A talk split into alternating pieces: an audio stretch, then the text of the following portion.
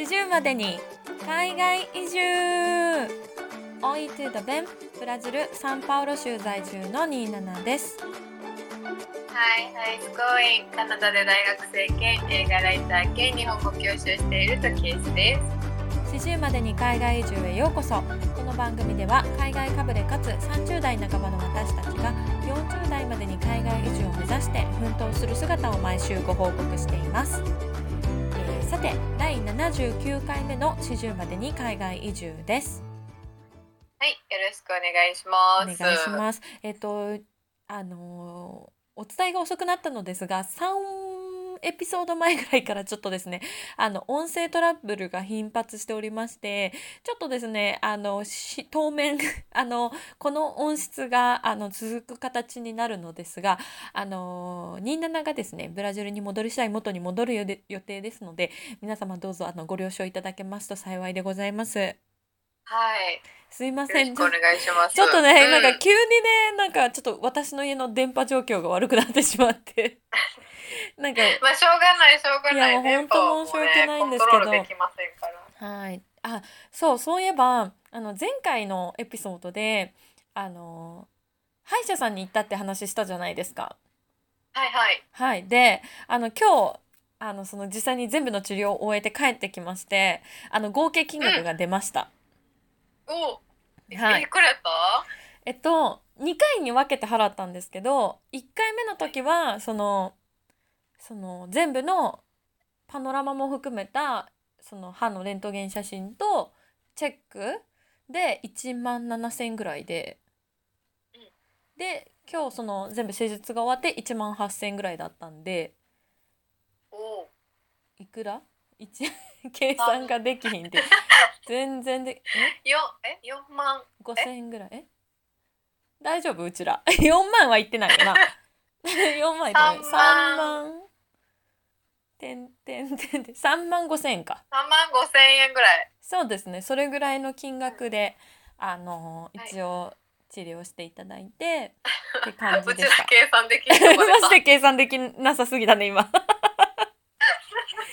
そうでもなんかあのまあ私の住んでる田舎の町であなんちなん町なんですけどやっぱりすごいたくさん歯医者さんあるんですよ。うんうん。で、えっと、私が直近でここ数年行ってる歯医者さんがなんか結構大きい歯医者さんでその1個の歯科医院に複数の先生が在籍してるみたいな歯医者さんなんですけど小児歯科ものなんていうんですか半分に分かれてて小児歯科の方もあったりしてそっちはもうなんかなんだろうデコレーション？内装から全部子供向けだったりとかしてそのえー小児歯科専門でそうそうやってたりあとはなんか普通の歯医者さんみたいに先生が最初につくっていうよりは一番最初にその衛生士さんとかアシスタントの方がついてその状況の聞き取りだったりあとは今後の治療方針の説明だったりとかの話す部分説明の部分は先生じゃない人がやるみたいな。なるほどね。うんうん。うん、でなんかあの予防歯科にすごい力を入れているのでまあなんかどっちかっていうと治療だけしてはい終わりっていうよりはなんかこう、えーなんか永続的に綺麗な歯を保つためにはどうするか考えていきましょうみたいな感じでその中で一応審美もやってくれてインプラントとかそういうセクションもある。それ専門の先生もいる。みたいな歯医者さんなんですよ。じゃあ美美容美容っていうんやっけ？診診療歯科？審美歯科なかな。んていうん歯科。的な要素もあるみたいな。全部入ってるってこと？そうそうそう。で結構ほんと大きえー、くて、すごいね。で中にもちろんそう歯科技工士さんもいて中でその型を取る人もいる？やってる人もいて、でもなんかその今日そのちょうどその私が歯が欠けたところをうあのその型を取ってそれを上からかぶせてもらったんですけどその先生と話してたのはやっぱ昨今そのデデジタルファブリックじゃないけどなんなんて言うんでしたっけ？なんかあの 3D プリンター的な技術が発展してるから結局型を取った後そのその花をかぶせるものだったらかぶせるものとかを作る技術が格段に上がっててなんか私のイメージだと一昔前ってそのなんか例えば歯の詰め物だったりとか何か歯の型を取ってパコってはめる時にその作った後にはめてさその後になんか先生が削ったりして最終最終調整するみたいな工程が結構あったイメージがあるのよ。うんでも今日言った感じだともう最初にパコッてはめて「ちょっと噛んでみてください」って言ってカチカチって噛んで「いどうですか?」って言って全く違和感ないのよもうその時点で。えー、すごもい。うで多分すうんぐしょそのなんだろう除菌しななんていうの？多分アルコ消毒してそのそのままもうくっつけちゃうみたいなめっちゃ早くて。いやえーやっぱテクノロジーってすごいよね。すごい進本化してると思ってあの。うんそうそうそうだからそういうなんかあの今やっぱそういう審美歯科とかそういうのどんどんどんどんなんか進化してるしあとなんかもう銀歯がなくなる？なくなるんだっけ？わかんないけどさ白いそのセラミック的なやつが今度から保険治療になるんだよね多分。ああ、そうなんや。そうなんか一応その条件はあるけどやっぱりに日本なんかもう多分世界的に見て銀歯を使ってる人たちってもうあんまりいないからさ多分。そうよね。なんか日本の歯医者もどんなんか歯科業界も変わっていってるんだなと思って。でなんかこなんかう私らが若い時にそれ変わっといてほしかったなっていや思うよね。本当多分本当にこの5年ぐらいでやっぱさその 3D プリンターとかそういうのがあることで多分全然違うじゃん。うん。だから多分一気に変わっただろうなって思う本当にねえ私もだからちっちゃい時に詰めた銀歯とかがずっとコンプレックスで海外に行く前うんに全部銀歯セラミックに変えてめっちゃ大金払ってとかしたので。そうだよね。わわかるわかる。私もそれなんか20代の時にさ、まあ、残ってる銀歯を白に変えたりとかあとはまあね銀歯の上から白いのかぶせたりとかさいろいろやったからさ。やっぱ今だともっといい治療が受けられるだろうなと思って。あとはもうだから本当矯正歯科が安くなってほしいよね日本のねそうね確かに。うーんなんか絶対歯並びいい方がいいじゃんみんな。ほんとそうもう、ねなんかそこそねななんでこうサポートがないんだろうってすごい不思議なんだけど。そうでもなんか日本ってどっかでさなんか八重歯が可愛いとかいううん。のがある、なんかそういうちょっと歯がガタってなってるのが可愛いみたいな文化がある、けどなんかやっぱ海外の人となんか日本映画とか見てて、うん。なんか「えなんで歯みんな矯正してないん?」って言われたことあって。いやわかるわかるわかる。確かに。そう確かにでも八重歯可愛いみたいな。うん。あるもんなと思って。わざと構残してる人もいるっていう話、うんうんうん。テレビとかに出てる人でも歯ガタガタの人とかもいてやっぱなんか日本ならではだよなって思う。すごいなんか日本人って歯に気を使わないって思われてるじゃん絶対。うんうん。なんか日本人って歯が黄色いみたいなイメージも持たれてるし。あそうそうそう、うん。歯黄色い息臭いみたいな。あそうそう。あとなんか ごめんネガティブ3連発になっちゃうけど。なんか日本人は体臭気にしないって言われた。あそうなんや。うん。なんか海外のあのデオドランド商品ってめっちゃ強くない？強い強い。なんかあの脇にロールするやつとかも多分本当にお風呂上がりに塗ったら次の日お風呂入るまでマジで脇の匂い何にもしないの汗かいても。うん。でも多分あれさなんかうん。香水香水かなと思思うぐらい強いよな匂い。あそうそうもうだからそれつけちゃうと香水いらないぐらい結構匂いがつく、あもう無香料のやつもあるけどねうんうんうん、うん、でもやっぱりすごいなんか日本のデオドランドってそこまで強くないからで今回パートナーが日本に帰ってきていろいろんななんか例えば AG とかいろんなブランドのデオドランドあのロールのやつとかクリームタイプのとか試してみたけど日本のやつはやっぱ弱いって言ってて。でそうなんや。そう言われてでなんかブラジルの人ってすごい体臭気にするんよ。うんうんうん。みんなやっぱほ1日に2回とかシャワー浴びたりとかそのデオドランドは絶対するけど日本って、まあ、例えば電車の中でサラリーマンのおじさんが汗の匂いしたりとかタバコの匂いしたりとかって結構普通じゃない、うんうん。うん。しなんかあのそういうのがだから多分匂いに対するのもそこまで海外の人より気にしてないっていうか。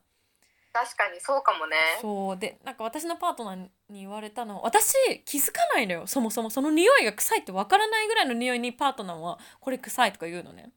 で私が例えばちょっと汗臭かったら匂ってるよみたいに言ってくるんだけど私で自分ではわかんないぐらいの匂いなのだからもしかしたら、えー、すごい敏感やね。まあ私がめちゃくちゃ鼻が悪いかもしくはパートナーがめっちゃ鼻がいいかどっちかが分かんないんだけど、私多分どっちかっていうと匂いがきつい方だと思うからめっちゃ若い時からさ気をつけなきゃって思ってる方だったからさなんか、うん、なんだろう。でもなんか私のパートナーに言われて印象的だったのはそのパートナーがカナダにまだ留学してた時にその語学学校のみんなでなんかハイキングみたいなあの行ったんだって。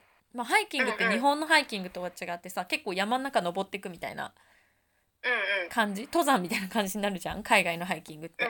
でそれで結構暑い日だったらしいのね。結構汗かくぐらい暑い日で、で日本人の女の子がそのグループの中にいたんだけどその子がずっと長袖のあのシャカシャカ系の上着を着てたらしいの。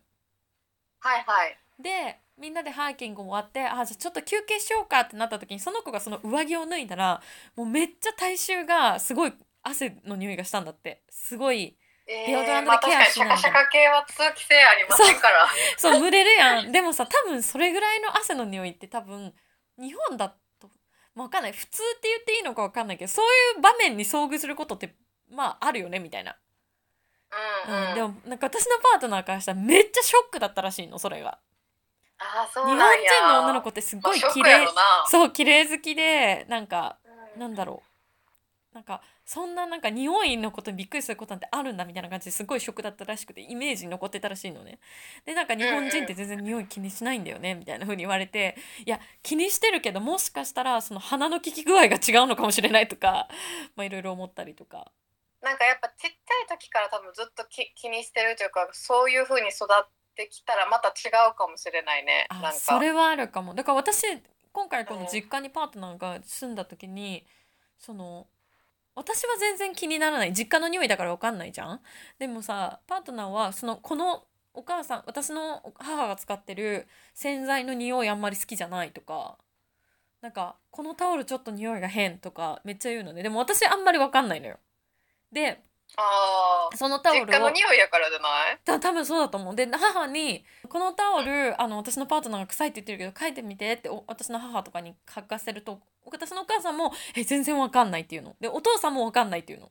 まあ、多分でここで暮らしてる人はわかんないよね当然ね。わかんない。でもしかしたら私のでもさ、うん、実家の匂いってない？なんかさあるあるある人の実家行ったらなんか自分の実家と匂いちゃうやん。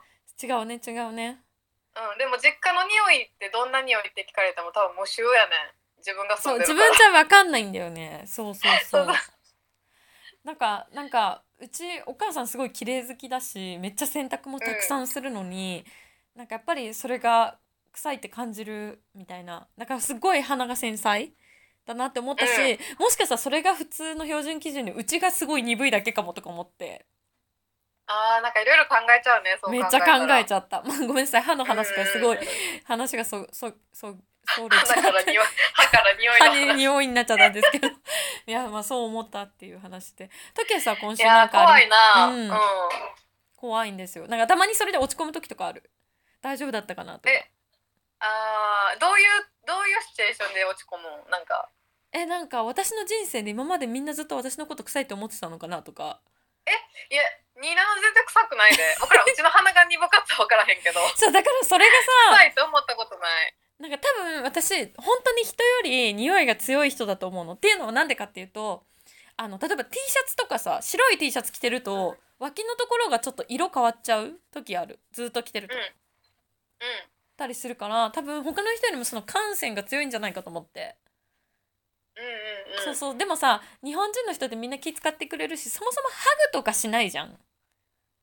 しない。そうだからそこまで距離が縮まらないっていうのもあってそこまでなんかみんな言わないようにしてくれてたのかなみたいなのもあるけどさブラジルにいるとみんなやっぱハグするし顔のなんかほっぺにチューってする人もいるからなんか距離が近いからさ めっちゃめっちゃ気になっちゃう。本当に確かに確かに、うん、そうね文化が違うとそこも気になってくるよね。そうなんですよっていう話でした。だからあの今回そのデオドランド系は全部ブラジルから持ってきたの私わざわざ。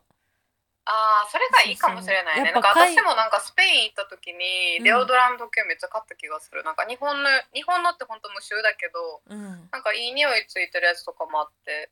そうで強いし。海外のもの使ってるかも、うん。安いし日本のやつより強くてうん。長持ちするから、やっぱなんかああいうロールオン系とか脇に塗る系のやつはやっぱやっぱ日本製じゃダメだと思って 唯一日本製じゃダメなもの。そ,、れかなって感じです。唯一海外製。そうなんですよ。はい。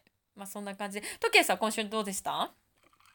今週は相変わらずなんかずーっとなんかまあ夏休みなのでなんかまあ日本にもうあと1ヶ月おればよかったなっていうぐらい結構日本のイベントの仕事が結構あそうな声がかかる？うんぐらいなんかうわ日本におればよかった日本におればよかったっていうのが続いてて結構落ち込んでたんですけどまあちょっと自分の時間を楽しもうと思ってなんか料理したりとか、うんうん。なんかあの絵を描いたりとか本当にいろいろしてて、うん。そうそうあとインスタ運用とかに関して勉強したりとかなんか偉 YouTube いの講座があったからそれを勉強したりとかして結構充実しててなんか一歩も家から出なくても結構充実した日を過ごせててうんうんでなんかその中でなんかでも楽しみその外に出る楽しみを見つけなきゃと思って、でうん。ファンエキスポっていうのがトロントで、えっと、8月の終わりにあるんですけどファンエキスなんポこそうそうコミコンみたいな。へ東京コミコンみたいな感じのイベント、はいはい。でなんかそのコミック好きゲーム好きアニメ好きうん。ホラー映画好き、うんうん。 sci-fi 好きみたいないろんなジャンルのそういうオタクの人たちが集まるみたいな。へえイベントがあってでそれ東京も東京コミコンっていうのがあってそれは私取材で行ったことがあって、うんうん。まあ、本当にコスプレイヤーさんがいたりとかうん。なんかそのコミックのクリエイターの人がその場で絵を描いたりとかこのさコミコンって結構アメコミ的な感じ？アメリカンあコミそうそうそう。もともとはサンディエゴコミコンっていうのがすごいでかいとこでで毎年そこでなんかそのマーベルの新作が発表されたりとかあ DC 映画の新作が発表されたりとかいろいろすごいでかいイベントがサンディエゴコミコンっていうのがあってで東京でも2016年ぐらいからやり始めたんかな。だから毎年そのあコミ2013年14うんわか忘れた。2010何年ぐらいからやり始めて。うんうん。うん。なんかこでなんか普通にセレブとか。来るよね。コミコンやるたびにその例えばなんかそういう DC 映画の主人公を演じてる。なんかわかんないけど。まあジョーカー的な 役をやってますみたいな人とか、スパイダーマンやってますみたいな人は、まあ、実際来てるかどうかわかんないけどそういうなんかこうアメリカンコミックスに出てる役者さん主役級の役者さんが来たりするよね。そのイベントに出るために。そうそうそう。うん。そう。でこのファンエキスポってまあ行ったことないんでどうなのかわかんないんですけどまあチケットが多分コミコンより東京コミコンより安いあそうなんだ。だから木。曜日から日曜日まででうん、曜日によって全然値段が違うんですけど、うん。なんか木曜日はた確か40ドルいかなかったかなっていうあそんな30の何ドル。へえ。そうそうそう。でなんかそのストレンジャーシングスのキャストの人が来るおいいな。誰が来るの？えっとジョセフ・クイーン。いいな。そうそうそうそう。でなんかその私なんか取材でコミコンに行った時って、うんなんかそのセレブと写真撮れる権利みたいなのがか購入できるんですけどそういうコミコンとかって。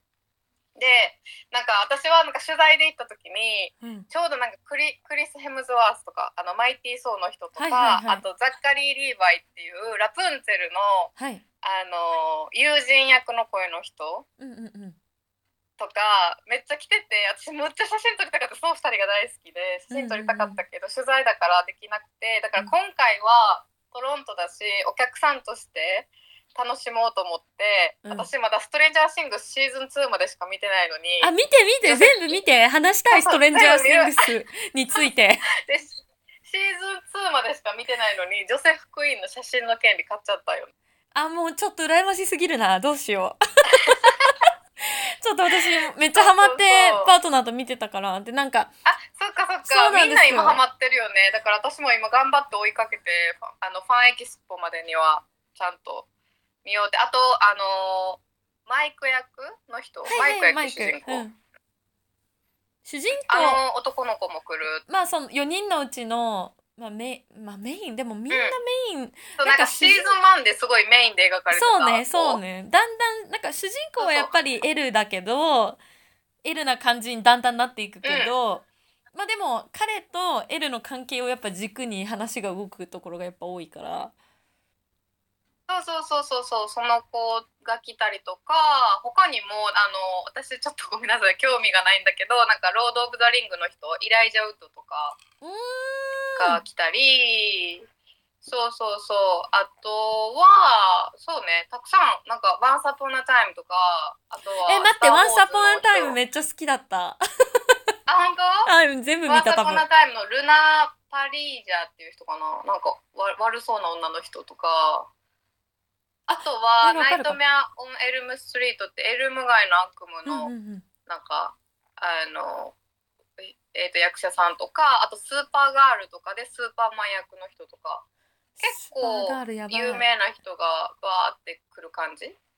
やばいですね。行きたい。めっちゃいいな、やっぱさトロントだからさ。だから27がいたら誘いたかったすごい。いやだやっぱあれだね。やっぱその日本のコミコンとかよりやっぱ豪華だねやっぱトロントだから行きやすいんだろうねハリウッドの役者さんが。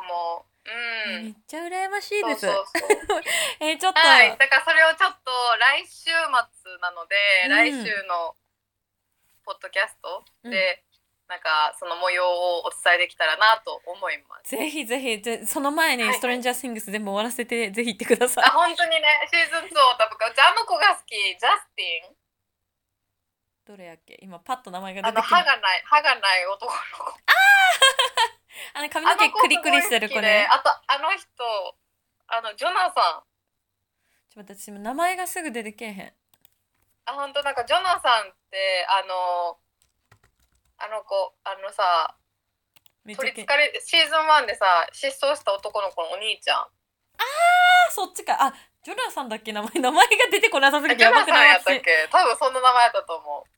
そうそう。あでもあれじ実際、うん、言っていいのか分かんないけど実際付き合ってるじゃない？シーズン2までにしてな、うん、あプライベートの話プライベートの話。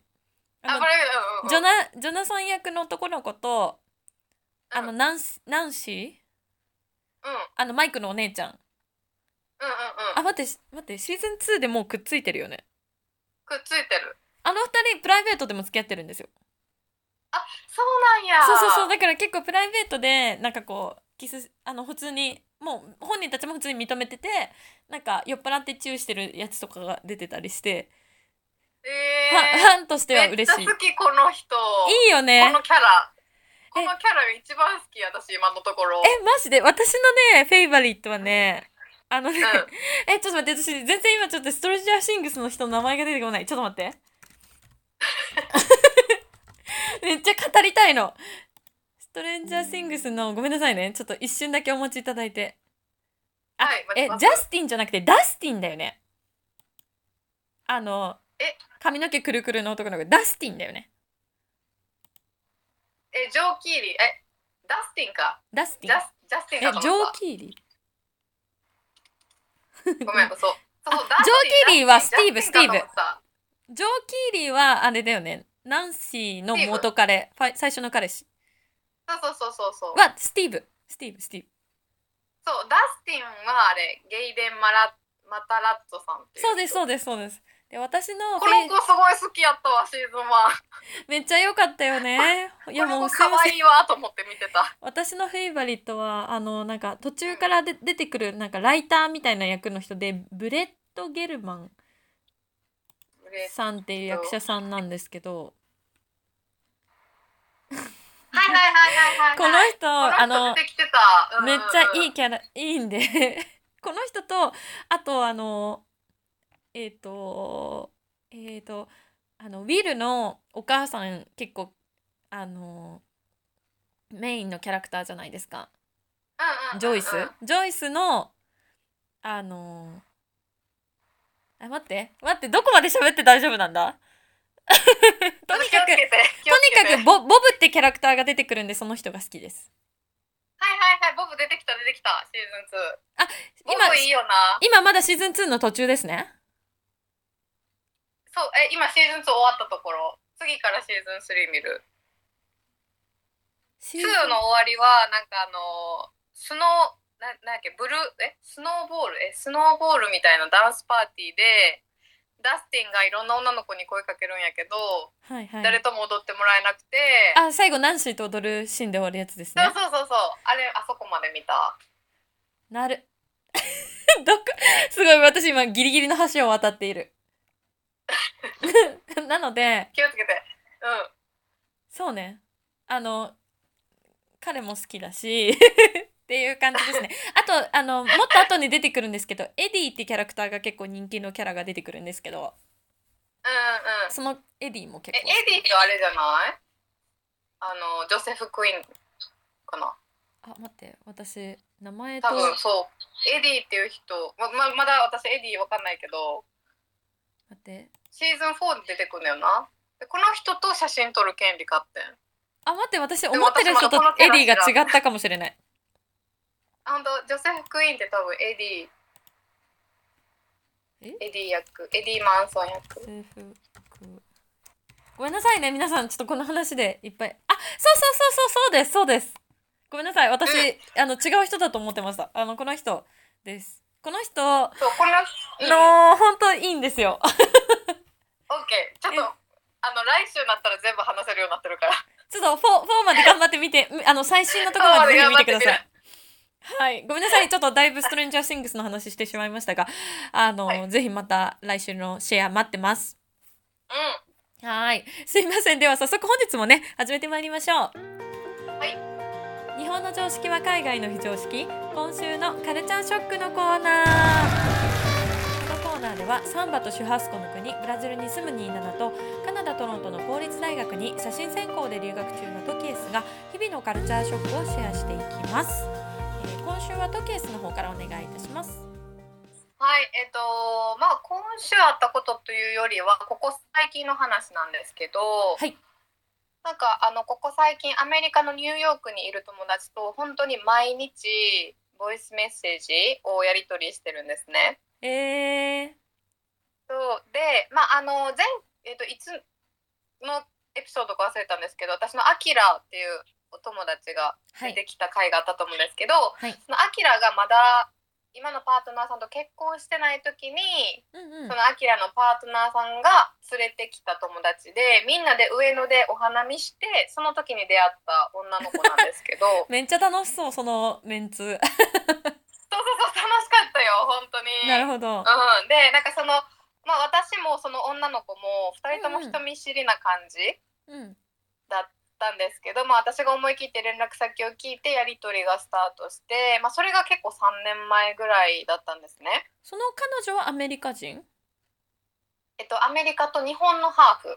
へえでその女の子とやり取りしててで、まあ、ちなみにその子は10歳まで多分日本に住んでて、うんうん。でその後アメリカうん。に移住したので、えっと、メインで使ってる言葉は英語です。なるほど。ただ多分母国語は日本語っていう感じ。うんうんうん。だから日本語と英語両方喋れるけど英語の方が得意。っなるほどなるほど。ていう感じの子なんですけどうん。まああの3年前ぐらいに出会ってそこからなんかその私が東京にいる時その子も東京にいたのでなんか何回か会って話したりとかいろいろやっててで私去年の年末にアキラの家にお邪魔したんですけどその時もその子の実家がアキラの家に近いからうん。そのその子が遊びに来てみんなで話してとか。で最近どうみたいな話をいろいろしたりとかしてた。なるほど。ですけどなんかその子今すごいなんか恋愛面でうん。なんか結構辛い思いをしててなるほど。それが多分ね12ヶ月ぐらい前なんですけどなんか恋愛で本当にすごい嫌なことがあってでその時って私と同じタイミングだった。私もそのメキシコ人の人がなんか新しくデートしたって言い始めた時。あーそっかタイミングがあ一緒だね。嫌なことが嫌なことが起きたタイミングが全く同じやって。うん。で、まあ、向こうは多分私よりももっとひどい恋愛の経験をしてしまってて。でそれで、あの、うん。ボイスメッセージうん。をなんか残してくれてて。なんか最初なんかそのテキストでやり取りだったけど面倒くさくなってきてボイスメッセージになってきて。なるほどそうそうそう。で最初はそのそ彼女の相談に乗るのがきっかけで始めたんですけどうんうんもう数ヶ月やり取りしてて毎日で今は本当に男の愚痴から将来のことから些細なことまでなんかシェアするようになったなんか例えば今日なんかガトーショコラ作ってとか。えー、めっちゃいい関係性だね。そう,、うん、そうそう。でなんか向こうもなんかあ今、ま、街歩いててホームレスの人が叫んでてとか本当にそういう なんか本当に些細なやり取り。なんか交換日記みたいじゃない？そのボイスメッセージいのやり取り。やほんまにそうな、うん。本当にそう。でなんかめっちゃ面白かったのがなんかその子がなんかおじいちゃんの誕生日会に行った時うん。になんか家族欲しいなと思ってその子独身なんですけどその家族が欲しいなって思ったみたいな話をしてて、うんうんうん。で私その話のメッセージが届いた時にまさに私おばあちゃんのうん。ベージュのおお祝いで家族欲しいなって思ってたんですよ。わあすごいね。でなんかシンクロしてる。なんか全てのタイミングがシンクロしてるから なんか私らなんか中身だけドッペルゲンガーちゃうかみたいな話をしてて。え年齢も近いの？その彼女は。えっとね年齢はね2つか3つ下？ああそう。でも世代としてはそこまで離れてない感じだね。そうそうそこまで離れてないというか、えーめちゃくちゃいいじゃん。今年32とか言ってたかな、うん。はいはい。だからなんかやっぱ悩み出すところも似てくるよね。やっぱこうキャリアとかなんかこうライフプランとか。うんうんうん。そう。でなんかあの電話と違ってなんかやっぱり好きなタイミングでメッセージ残せるしで相手も言いたい相手の言いたいこととかもちゃんと聞けるしなんか自分がメッセージ残す時になんか言いたいことをなんかゆっくり考えながら聞けるからうん。なんかあ、えー、と考えながら話せるから、うん。ある意味なんかセラピー的な感じ。自分がこうこうこういうことをしたからこう私は思ったとか。はいはいはいはい。いいねないんかそいねの自分の複雑な心境を打ち明け気軽に打ち明けれるからうん。なんかその話そのボイスメッセージに対して話してることでちょっとストレス発散になってるっていう感じ。おーいいね。うんそうそう。でなんかそのまあ最初はそういう自分が自分に嫌なことをした男の人のなんか愚痴から始まりうんうんなんで男の人って言い訳するんだろうね。と かなんか本当に。そんな話とかすごいはいはいはい毎回やり取りしてて。で私がちょうどうん。一昨日か、はい。なんかあのーむっちゃ昔に写真のモデルしてくれたミュージシャンの男の人がいてカナダ人の。なんかその人が、なんか遊園地行こうみたいなワンダーランドっていう遊園地があるから行こう行こうってすごい誘ってきたからうん私が「ああじゃあいいよ」っていう話をしてうんうん。なんかそこの遊園地行ったことないからって言ったのになんか当日にドタキャンされたんですよ。私。えちょっと待って。ほんとさなんでだろうね。なんかトキスそういうのめっちゃ多くない？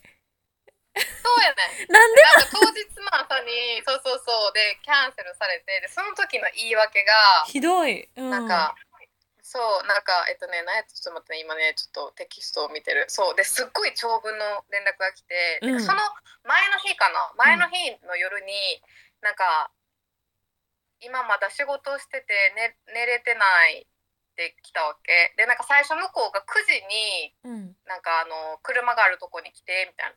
はいって言ってたから、私は9時に行けるように用意しようと思ってうん。なんか時間を逆に計算してで夜とかもちょっと寝ようってしてたけど私もストレンジャーシングスちょっとハマりすぎて なんか寝れ寝寝寝てなかったわけ。見なあかんしね。そうそうそう。でなんか向こうから連絡があってなんかあのまだ働いてるから10時に起きれたらいいかなって来て、うんうん。でなんか車運転するしちゃんと寝たいって連絡が来たからうん。あでも仕事なんやったら別にキャンセルしてもいいよってその前の日の晩に送ったんですよ。うんうんうんうんでなんか「Do you wanna cancel it?」って送ったらうん「Oh you are awake too」みたいな「あまだ起きてるんだね」って来て、うんその私の質問に対しての返事じゃないないじゃないですか。うん私は「Do you wanna cancel it?」って聞いてるのに向こうは「あ You are awake too」笑いみたいなの来てたわけだから私が無視しててそれを、はいはいはいはい。キャンセルしたいがどうか聞いとるのになんやねんと思って。でそしたら、えー、と次の日の朝にうん。なんかえっ、とね8時か8時に連絡が来てうん。なんか「Can we say 9:30 or 10? うん。Have you left?」って来たからうん「あ I thought it's 10うん。so I'm still in my home」うん。って送ったわけ。うん。そしたら「Perfect! Thank you!」って来てうんうんうん。でその1時間後にうん来たメッセージが、うん。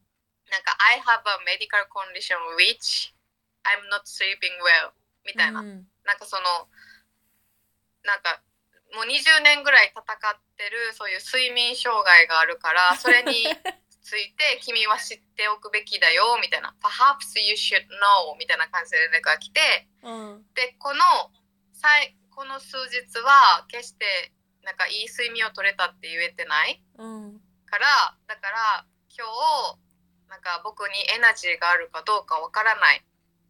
えでめんどくさい。言ってて うん。でなんかそのなんてやろ。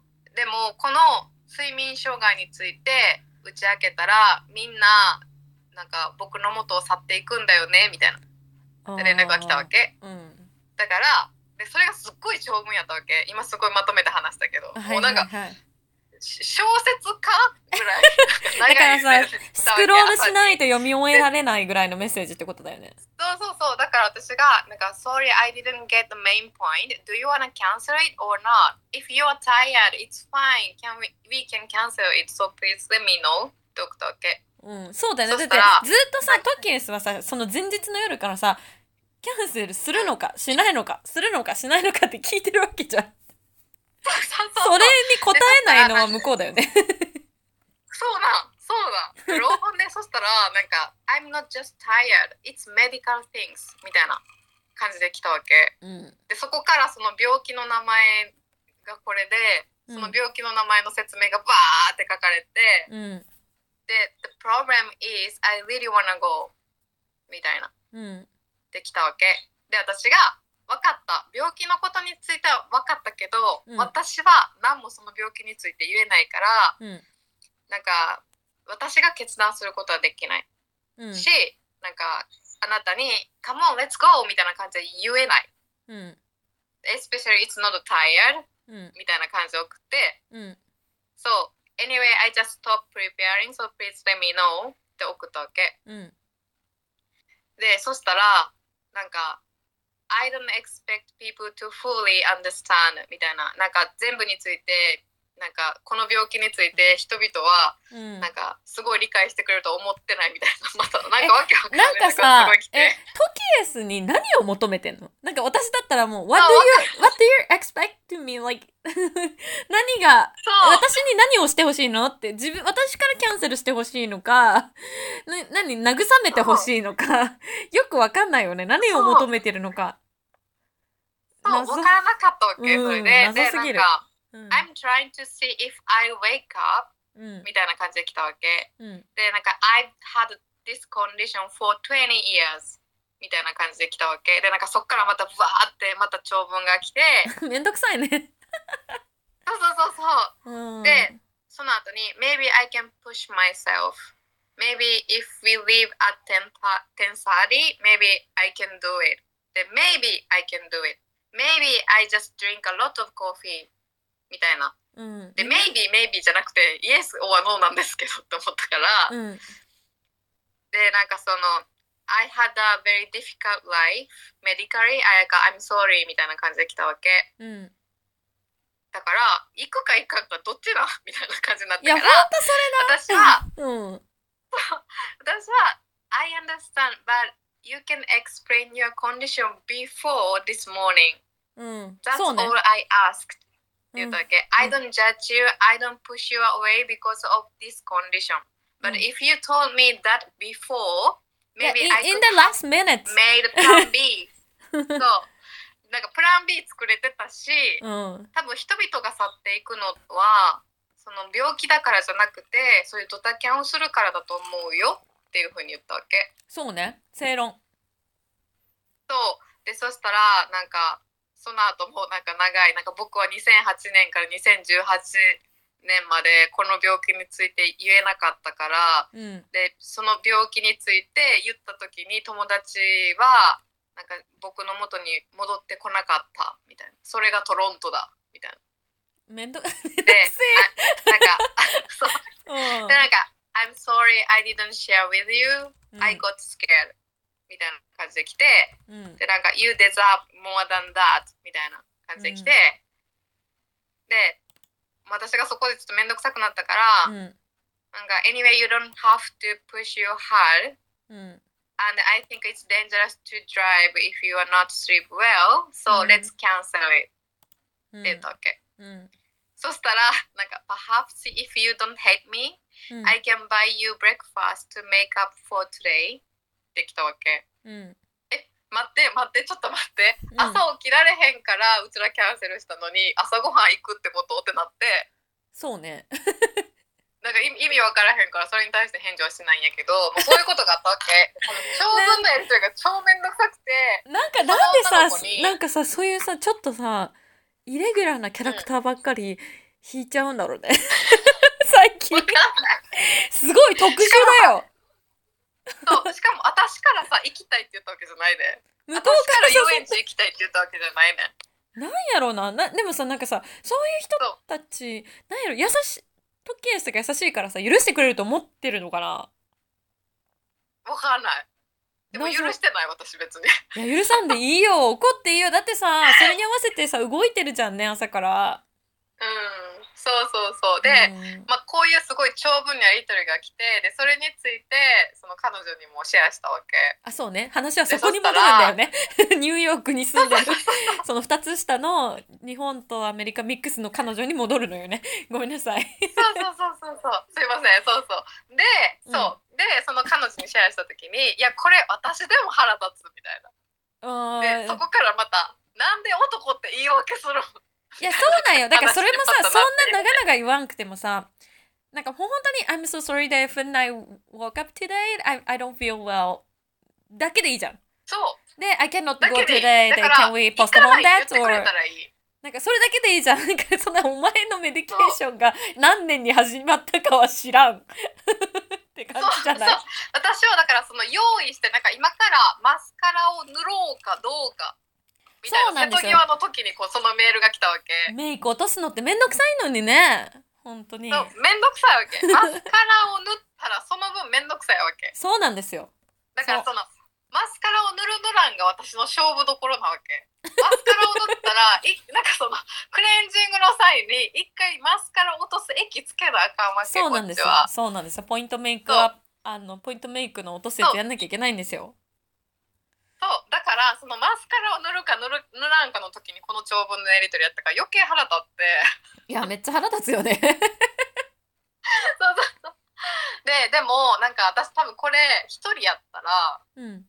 なんかめっちゃほんまもうなんか壁とか殴ってたと思う。なるほど。ほんまにうん。なんかさこうやってなんか27と話すのもさ1週間に1回やからなんていうの、うんうんうんうん。後日の報告になる？その、けど、ねその時の感情ってうんうん。ぶちまけられへんどこにも。わかるよ。そうよっていうね。時にだかこうやって毎日やり取りしてる子がいたから、はいはいはいその子にぶつけることができたからなんかまあ正直なんかコロナ禍で孤独感じてうん。すごい辛いみたいな人たくさんいて私もそのうちの一人かなとは思ってたけどうん。結局なんか友達少ないけどなんか、まあ、しかも国は違ううん。けどなんか本当に彼女みたいな存在ってがいてラッキーだなって思うしうん。そうそうでなんかその彼女はやっぱりその英語がメインだから、うんうん日本語でなんていうかわからないって言っててなんかちょくちょく日本語間違える例えば上から目線のことずっと下から目線って言ったりとかあー、なるほど。なんかちょっとしたなんかやっぱニュアンスとかが違うかわからないみたいなとこはその英語で言ってきたり上からうん目線ってさ、ルックダウンだもんね。英語だと。そうそうそうそうだから下から目線になっちゃうんだ。そうそうそうそううわ、面白い。そうとかそうそういうので互いになんかうん私は英語でこれなんてなんていうか分からへんけどって言ったら向こうが次のボイスメッセージで「あ英語ではこれをこういうふうに言うんだよ」って言ってうんうんで私はその向こうが下から目線って言ってたら「あそれ日本語では上から目線って言うんだよ」っていう話をするからだからうんあ、いいね。セラピー的要素プラスなんかそういう language exchange もできてるからあ、めちゃくちゃいいじゃん。なんかうん楽しんでるっていう感じ。あそうそうそう。ー素晴らしい。まあそういうそういう存在が最近できましたっていうここ数ヶ月で。彼女に会いにニューヨークに行かないとねそうやね行きたいねんけどなニューヨークのどの辺おに住んでるんだろう？学費払ったばっかりでお金なさすぎて。お疲れ様です。ほんまは8月に行きたかったんやけど、うんうん。いや難しかった。そうそう。でも行きたい。飛行機で1時間半ぐらいやつな。ねバスとかでも行けるよねトロントからだったら。あそうそうそうそうだから会いに行きたいなって思ってます。うん。あいいでごめんすね話長くなった。そのいえいえそのミュージシャンの話。す いやありがとうございましたはいありがとうございました。じゃあ次になんだお願いします。はい、えー、私ニンナナの、えっとカルチャーショック今週のカルチャーショックなんですけど、まあ、まだ日本にいるので今週も日本素晴らしいな逆カルチャーショックシリーズになるんですがえっとはい。宿毛矯正をかけたんですよ。おーすごい。最近の宿毛矯正どうなんやろ、うん。そうあのそれがもう痛く素晴らしかったのであの感動しまして、うんあのそれについてシェアなんですけどあのまずね私の髪質ってなんだろううねうね系とかのくせ毛じゃないしなんかこうなんかああいうアフリカンの人みたいになんかこうチリチリしちゃってボーンっていう感じのくせ毛でもないしなんか多分日本人に一番多いなんか毛毛量が多いというか広がるタイプの髪なんですね。うんうん。で特に表面はなんか痛みもあるんですけど多分粘点毛っていうなんか髪の太さが一定じゃなくてなんか太くなったり細くなったりしてこう触りゆ髪を指通りでピーってやるとなんかブツブツしてる感じ？一緒。私もまさに一あ緒です。一緒、はい。私その髪質なんですよ、でだからあのどんだけ髪の毛をきれいにしてもツヤが出ないんですようんうん。一そ緒のそのタイプの髪の毛の人って。そうそうそう。でそれがすごい悩んでて。ででも日本にいる時は別にそんな宿毛矯正とかしなくてもまあ大丈夫かなって感じだったんですけどあのうん。まあブラジルに住んでからやっぱり水がやっぱり違うっていうのもあったりとかなんかいろんな要因まあね日差しが強いとかいろんな要因があってだんだんだんだんちょっと収まりが悪くなっていってでも極めつけはあのまあ結構前のエピソードでも話したんですけど私が初めてブラジルの美美容室に行った時に髪の毛を染めたいって言ったら自動的に全部あのブリーチされちゃったっていううんなんかうんうん本当に田舎のヤンキーみたいな髪型にされたんですよ。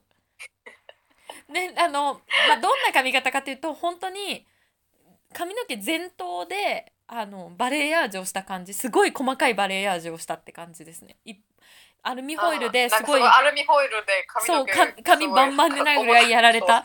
でなんか あの多分、まあ、わかんないです。他の国がどうなのかわかんないんですけど私が住んでるそのブラジルのそのエリアはあの白人の人が多いエリアで多分美容室に行って髪を染めるイコールなんかダイイングヘアみたいなこうあのうん。ブリーチしちゃうでバレエヤージュする人が多いんですよ。多分皆さんもともと白人系の人だからベースが結構ブラウンでそっから色を抜いてるみたいな感じなんですけどベースが真っ黒の私がそれをやると本当に下品な色になってしまってでその後色を入れようとしてもうまく入らないみたいなことがあって。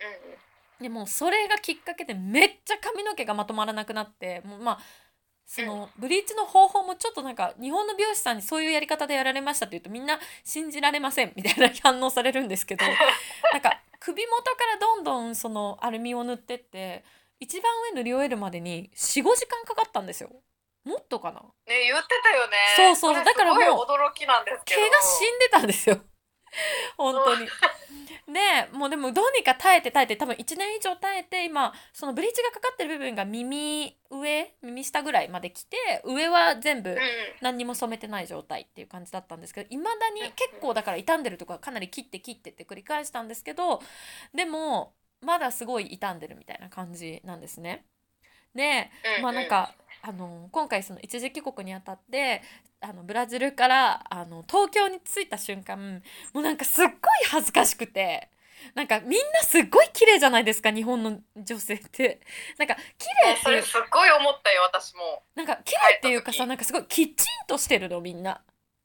うんわかる。わかるわかる。うん。なんかみんなさなんかちゃんとメイクしてなんかクソ暑い。ごめんなさい汚い言葉。で めちゃくちゃ暑い日本の夏なのになんかこんなに暑かったら多分ブラジルだとみんな多分本当超短パンとかワンピースとかもうなんかすごい涼しげな格好をするけど日本の人ってなんか暑くてもロングスカート履いてたり長袖着てたり日傘さしたりとかしてなんか髪の毛もめちゃくちゃ暑かったら海外の人だともう一つにまとめたりとかメイクもしないとかってあると思うんですけどもうみんな綺麗にメイクして髪の毛も巻いてていや待ってこのギャップすごい恥ずかしい辛いってなって。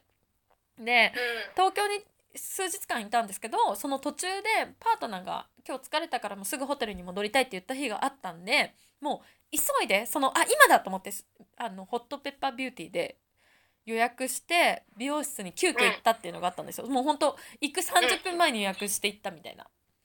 でそこでそう一応あの美容師さんにカットとカラーをしてもらって少しでも日本に馴染むようにしていただいたんですけどでもやっぱりその広がりっていう部分ではやっぱり収集がまだつかなくてで特に今日本が暑くって湿気もすごかったので本当に収集がつかなかったんですね。でその時やってくれた美容師さんからは多分この感じだともう宿毛矯正しちゃった方がすごい楽だと思いますよって言われたんですよ。なるほどね。であのその美容師さん自体もご自身が宿毛矯正されてる方ででやっぱ宿毛矯正やるならこうやって飛び込みで来ちゃうとなかなか準備ができなかったりあの慣れてない人に当たっちゃうこともあるので本当宿毛矯正をメインでやってる人のとこに行った方がいいですよみたいな風に教えてもらったんですね。うんうん、でなんかやっぱ宿毛矯正ってまあ分かんないです私たち30代半ばの世代の人たちって多分私たちが小学校とか中学校の時になんか一大ブームメンムーブメント？ありましたよね。宿毛矯正ムーブメント。ございましたよね。なんかこう90年代の終わりから2000年代の頭ぐらいになるのかしら。なんかあの辺のギャルって、まあ、巻いてるギャルもあったんだけどなんか中学生ぐらいの子ってなんかちょっとやりすぎぐらいなんか反り返るぐらいのピンピンみたいな。わかる。でなんか例えば中学生の子とか「セブンティーン」とか雑誌読んでて私たちの世代ってなんか鈴木恵美ちゃんとか、うんうん、なんかあの田中美穂ちゃんとかだったと思うんですけどみんなそのもうほんとピンピンの髪をなんかピンで留めてるみたいな世代だったと思うんですよ。で私が中学の時とかもみんなストレートかけててでもちょっと不自然なぐらいピンピンだけどそれが可愛いみたいな。感じだったんですけど、まあでもそのやっぱりストレートってピンピンになっちゃうっていうのと伸びてきたら大変収集がつかなくて大変っていうイメージがあって。そうなん。なんかぐにょぐにょピンみたいな。そうそうそうそうっていうイメージがあったんでなんか私やっぱり今回一時帰国で帰ってきて次いつ日本に戻ってこれるかわからないからなんかこう、うん、かけてまたしばらくかけられないっていう状況があるのでいやどうなんだろうって思ってたんですけどその美容師さんにそれを話をしたら、うん、あでも今本当にあの宿毛矯正ってその10年前とか20年前とすごく技術が変わってすごいレベルアップしててなんか弱酸性のタイプのものがあったりと本当に自然になんかピンピンにならずに自然にストレートにするみたいなのができるのであのおすすめですよみたいなであのブリーチしててもできるやつとかもあるんでみたいな風に言ってもらったんですよ。えー、そうなんや。そうなんです。ブリーチしたらもう何もできひんと思ってた。いやそうそうそうそうなんですよ。で結構都内で調べたらかなりその有名なあの宿毛矯正メインでやってるとこもたくさんあったんですけど結構本当に人気で全然予約が取れなくってでタイミングが合わずでまあ結局地元の美容室の中でそういう宿毛矯正が得意ですってホットペッパービューティーに書いてる美容師さんのとこに行ってきたんですよ。うんうんうん。うん、でやってもらったんですけど本当にやってよかったなって思いました。マジか、え、うん。やっぱそのピンピンじゃないんだ。じゃあ。ピンピンじゃないです。ねなんか自然にボリュームが下がったみたいな感じ。なんかうまくちゃいいね。そううまくあのーなんだろうブローできた時あるあるなんか美容室とかで髪切ってもらって綺麗に伸ばしてブローしてもらった時ってなんか収まりよくてなんか多少ツヤも出るじゃないですか、うんうん。その状態がキープできるって感じあめっちゃいい。めっちゃ良かったです。やればよかった。ねで価格も私が行ったところはカットとその弱酸性の宿毛矯正とトリートメントでいくらぐらいだったかな？1万あのロング料金も入って1万6,000円ぐらいで済んで。そうなんや。でも普通ぐらいやね。そうもっと高いかなと思ったけど全然で、うん、やっぱり日本の美容室って顔周りのカットとかすっごい丁寧なんですよ。なんかこう前髪をどうやって切るかとかもすごい細かくこうなんていうんですかあのクリップで髪をブロッキングして前髪もたくさんブロッキングして顔周りの毛がこうどだんだん長長いところにつながっていくように切ってくれたりとかなんかもう本当に丁寧に時間をかけて切ってくれるんですよね。でなんか私ここ数最近ずっとそのブラジルの美容室に行ってたのでなんかこの日本の技術美容技術高すぎるだろうと思って改めてちょっともうレベル違いすぎると思ってちょっと本当に感動しちゃって。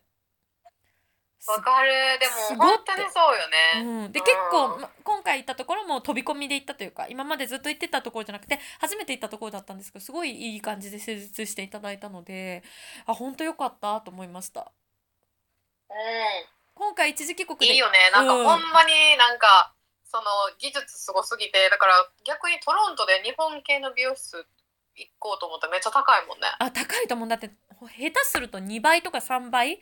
でなんでかっていうとカナダってチップを払わなきゃいけないのでめっちゃ高くなるんですよね。ほん。と多分カラーしてカットするだけで23万かかっちゃうと思います。そうよね、うん、300ドルぐらいいくと思う。から、うん。そうそうそれを思うとこの価格帯でこんだけやってくれてみたいないやすごいって思ったっていう話でした。すごいよ。絶対日本に帰った時美容室行くも私も。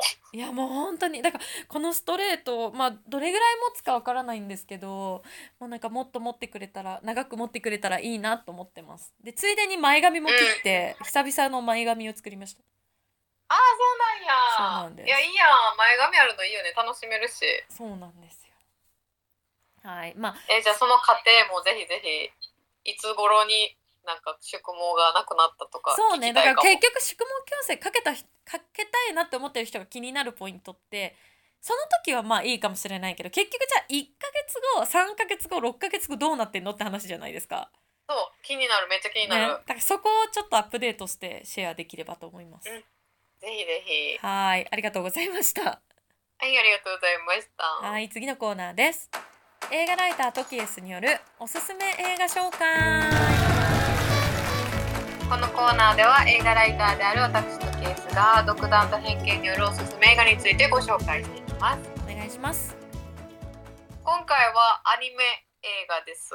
はい珍しい珍しいことに。はい。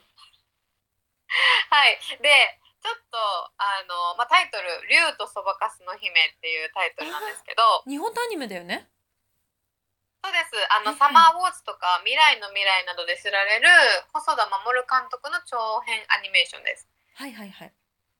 うん。でえっとこれ私今回これなぜ取り上げたかっていうと、うん、パクリとオマージュの違いとはっていうのをちょっと話したい。パクリとオマージュの違い。なるほど。はい。はい。でまああのー、この「竜とそばかすの姫は」なんかその超巨大インターネット空間の仮想世界が舞台なのでサマーウォーズみたい、まあ、うん、そうそうほんまにサマーウォーズの続編っぽくなるんちゃうかみたいな声とか結構公開前にたくさんネットに上がってたんですけどまああのその幻想世界を通じて現実世界の闇を描きましたみたいなあの内容でした。で主人公は17歳の高校生すず、うん、で幼い頃に母を目の前で亡くしてしまった彼女は父と2人暮らししてるんですけど、まあ、会話がほぼない状態だった。うん、で歌うことがすっごい大好きだったすずなんですけどそのお母さんが亡くなった後にちょっと歌うことができなくなっちゃったんですけど。なるほどですね。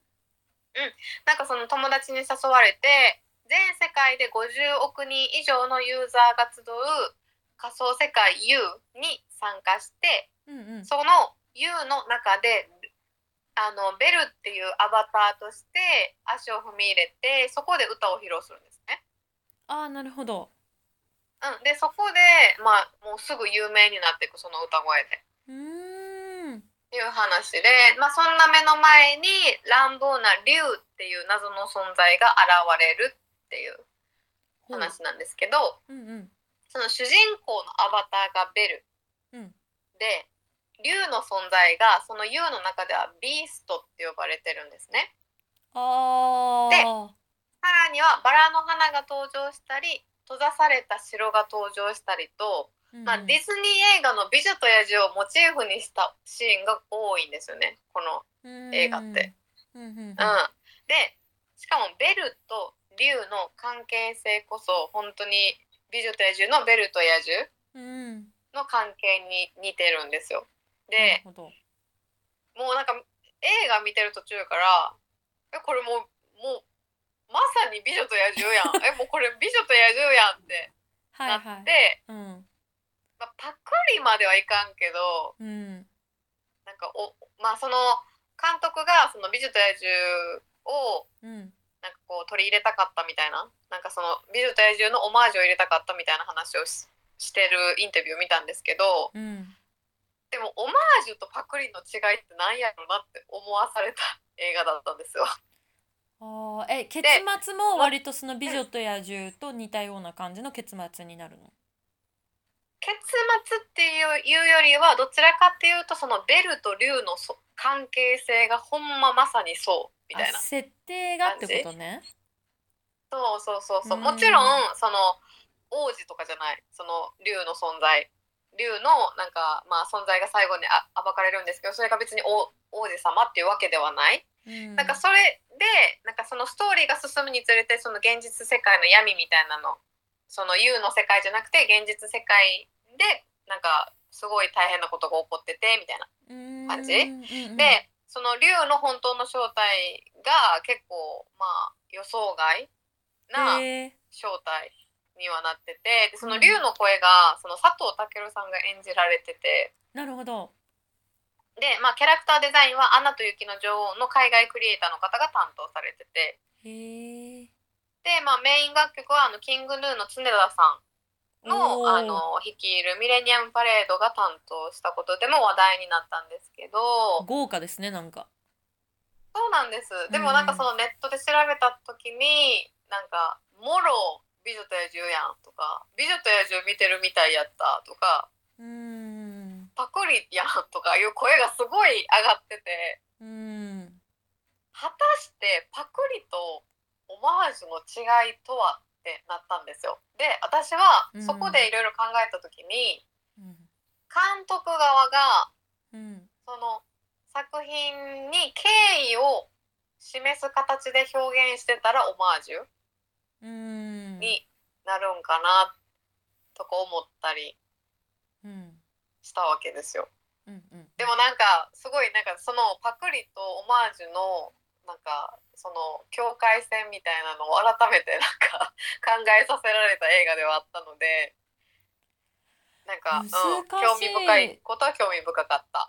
うん、よね。なんか結局さそのオマージュもさ結局二次創作っていうかさ結局、うん、なんだろう。じゃあオマージュと二次創作の違いって何とか二次創作とパクリの違いって何とかも分かんないしでもやっぱり今今いいとされてる作品も結局昔の作品のトレースだったりしてくるじゃん。同じ作品がただ例えばもともと「ロミオとジュリエット」があって「トイあのなんだっけウエストサイドストーリーがあってみたいな。身分違いの恋みたいなのがそれでそのまま来てカンドラとかがあったりとかさ。でも結局なんだろう。話のその骨格のベーシックっていうのがやっぱいくつかあってそれをどういうディレクションでやるかっていうだけの違いで見せてる作品もたくさんあるじゃない？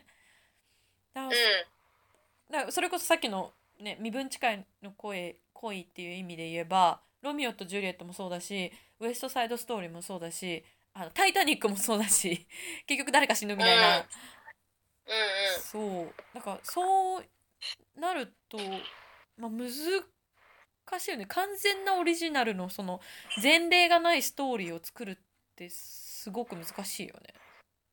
すごい難しい。でなんかその「ストレンジャーシングス」ってなんか80年代90年代の映画のオマージュの部分が何個かあるみたいなんで話題になったんですけど多分それって80年代90年代の映画ファンの人が見てうわこれあのシーンと同じ感じで作られてるうわってテンションが上がる、うん、とオマージュ、うん、でもえ完全なるパクリやん思わされるのがパクリなんかな。分からん。で私はこの映画を見て、じゃあ「美女と野獣」のファンが大喜びする。もうこれオマージュやんってなるんかって言ったらそうじゃなかったからなんか果たしてオマージュってなんなんやろなってなって、確かにね。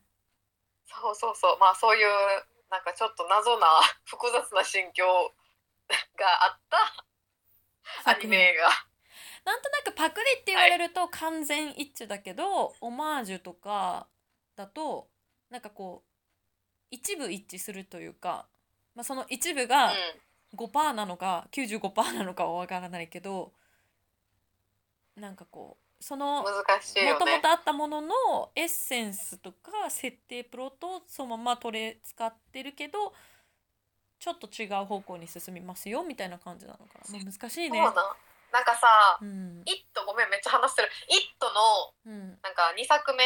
うん。そのえっ、と「イット・ジ・エンド」やったかな？うんうん。の2作目であの「イット!」ってスティーブン・キングの原作ではいはいはい。で「シャイニング」うん。っていうのが映画があってすごい有名な映画があってその「シャイニング」のうん。全く同じセリフうん。で全く同じなんていうのシーンカットカットでうん。映るシーンがあるんですよ。本当に数秒だけ。へえでそれは「シャイニング」ファンとして私も「シャイニング」好きでうん「シャイニング」ファンとかホラーファンからしたらやっぱテンションが上がったなんていうの一瞬そのテンションが上がった、うん。まあ、ハイライトじゃないけどその映画のはい。部分ではあったから、うわーってなったけど、うん。まあ、美女と野獣好きやけど この映画見た時におわってなったわけ。でうわうんってはならんかったわけ。うん。なんかそれがさなんか自分の中でなんかちょっともやってしたからちょっと今回紹介してみました。なるほど。これはもうぜひうん。皆さんもあのご自身の目で見ていただいてどう思うかぜひぜひシェアしていただきたいですよね。えっと、はいはいえー、竜そんなと感じでした。すみません。私のちょっと今回これ話したかったオマージュとパクリの違い。そうですねあのぜひ皆さん竜とそばかすの姫、えー見てみてはいかがでしょうか？はい。ということで今週の四十までに海外移住はここまで、えー感想質問ご意見の受付先は27とケース at gmail.com までお待ちしておりますはい。よろしくお願いします。はいでは来週金曜日朝8時にまたお会いしましょうモンフィナウジセマーナ Have a good weekend. バイバーイバイバイ。